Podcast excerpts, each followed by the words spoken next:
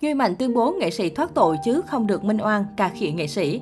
Không hổ là ông Hoàng Thị Phi hết ca khịa người này người kia, thì mới đây giọng ca kiếp đỏ đen lại gây xôn xao khi đăng đàn một bài viết dài.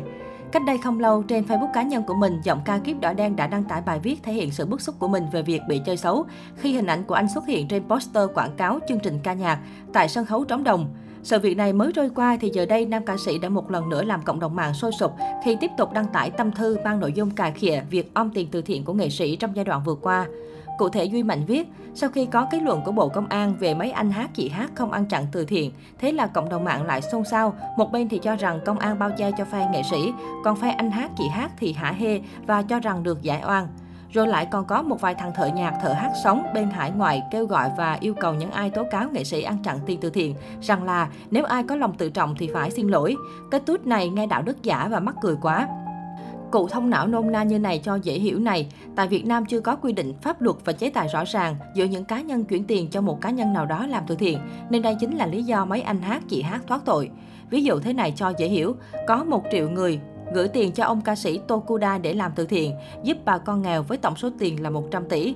Và ông Tokuda muốn đớp 70 tỷ và chỉ từ thiện cho người nghèo 30 tỷ thôi, thì ông sẽ làm theo cách này. Ông Tokuda sẽ chuyển tiền cho tất cả những người thân, bạn bè của mình với số tiền là 50 tỷ, rồi thậm chí mua 5 tỷ tiền gạo, mì gói, quần áo để phát cho bà con nghèo, nhưng có thể đội giá lên thành 20 tỷ thì công an họ cũng không điều tra. Bởi vì Bộ Công an họ chỉ thống kê số tiền vào và số tiền chi ra, chứ Bộ Công an họ không được phép điều tra từng đối tượng mà ông ca sĩ Tokuda cho tặng tiền và quà từ thiện. Bởi vì khi người dân chuyển tiền cho ông Tokuda làm từ thiện cũng không có một giấy tờ cam kết là chuyển đích danh cho ai và mỗi cá nhân sẽ nhận số tiền là bao nhiêu. Nên ông Tokuda sau khi nhận 100 tỷ, ông muốn phát cho ai đó là quyền của ông. Ông muốn cho bao nhiêu đó là quyền của ông. Ông muốn chuyển khoản cho con bạn gái của ông 5 tỷ thì các chú công an cũng không có quyền đến mà điều tra bạn gái của ông. Vì đơn giản là con nhỏ đó nó nhận tiền từ thiện của ông Tokuda chứ không phải là tiền trộm cắp, tiền phạm tội. Mà tiền này rõ ràng là tiền từ thiện. Bởi vậy, các chú công an không có quyền điều tra tất cả những cá nhân mà ông Tokuda gửi tiền cho họ. Bởi vậy, ông Tokuda có thể chuyển tiền cho những người thân của mình, rồi những người thân của mình lấy tiền đó xây nhà, mua siêu xe, thì các chú công an cũng không làm gì được. Ngược lại, nếu như số tiền đó gửi vào quỹ mặt trận Tổ quốc, Hội chữ thập đỏ và nếu mặt trận Tổ quốc hoặc Hội chữ thập đỏ lại ôm tiền 6-7 tháng không giải ngân giống như mấy anh hát chị hát hoặc đi làm từ thiện nhập nhèm không có giấy tờ chứng cứ rõ ràng Chắc chắn các chú công an sẽ điều tra rõ ràng và sẽ có vài cán bộ bị bắt, bị kiểm điểm hoặc bị kỷ luật. Bởi vì khi gửi tiền vào một quỹ từ thiện thì trách nhiệm sẽ thuộc về một tổ chức.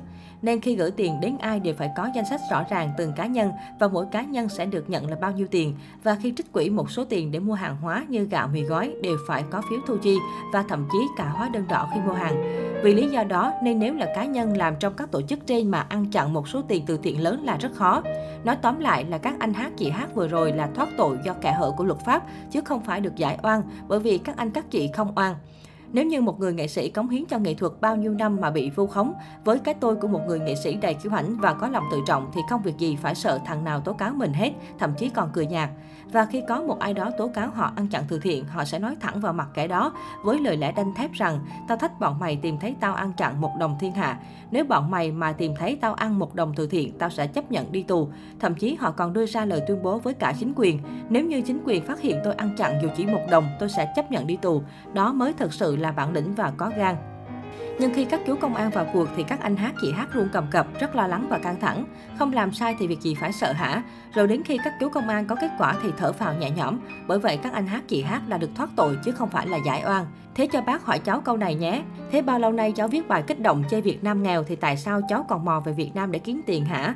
Rồi rất nhiều những nghệ sĩ đã từng sống và thành danh nổi tiếng tại Việt Nam, thậm chí được nhà nước phong tặng danh hiệu. Đến khi bước chân qua Mỹ chỉ vì quyền lợi cá nhân và mong muốn có quốc tịch Mỹ, họ sẵn sàng quay lại chửi Việt Nam, chê Việt Nam nghèo. Rồi đến bây giờ trở về nước kiếm tiền, nhà nước vẫn tạo điều kiện cấp phép cho họ biểu diễn. Thế sao cháu không viết tút nói với họ rằng nếu có lòng tự trọng thì hãy xin lỗi nhà nước và người dân Việt đi. Và với một người đề cao lòng tự trọng như cháu, nếu như đã từng chửi Việt Nam, thì khi bước chân về Việt Nam kiếm tiền sao cháu không công khai xin lỗi đi hả, mà lại cứ lờ nó đi là thế nào hả?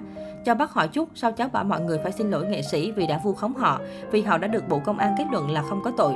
Thế sao cháu không viết tuốt bắt mọi người xin lỗi ông Võ Hoàng Yên luôn đi hả? Ông ấy cũng được Bộ Công an kết luận là không có tội đó.